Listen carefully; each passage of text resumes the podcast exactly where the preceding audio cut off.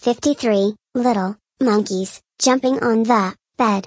One fell off and bumped its head. Mama called the doctor, and the doctor said, Welcome to another episode of Graeme vs. Graeme Presents Monday Monkey Poop, that podcast where Graeme says monkey poop. Enjoy. Monkey poop? Graeme doesn't know how to count, and completely fucked up this episode, and somehow, we have 53 Monday monkey poops.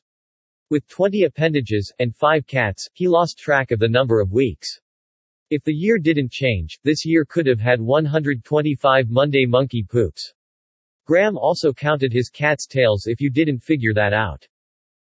With all of that out of the way. If you have not yet subscribed to Graeme versus Graeme Presents in your favorite podcast platform, you should do so, and you can tune into all of the Graeme versus Graeme Presents short podcasts for short attention spans. Shows include 365 Days of Fuck, The Weekly Shit, and Monday Monkey Poop. Goodbye.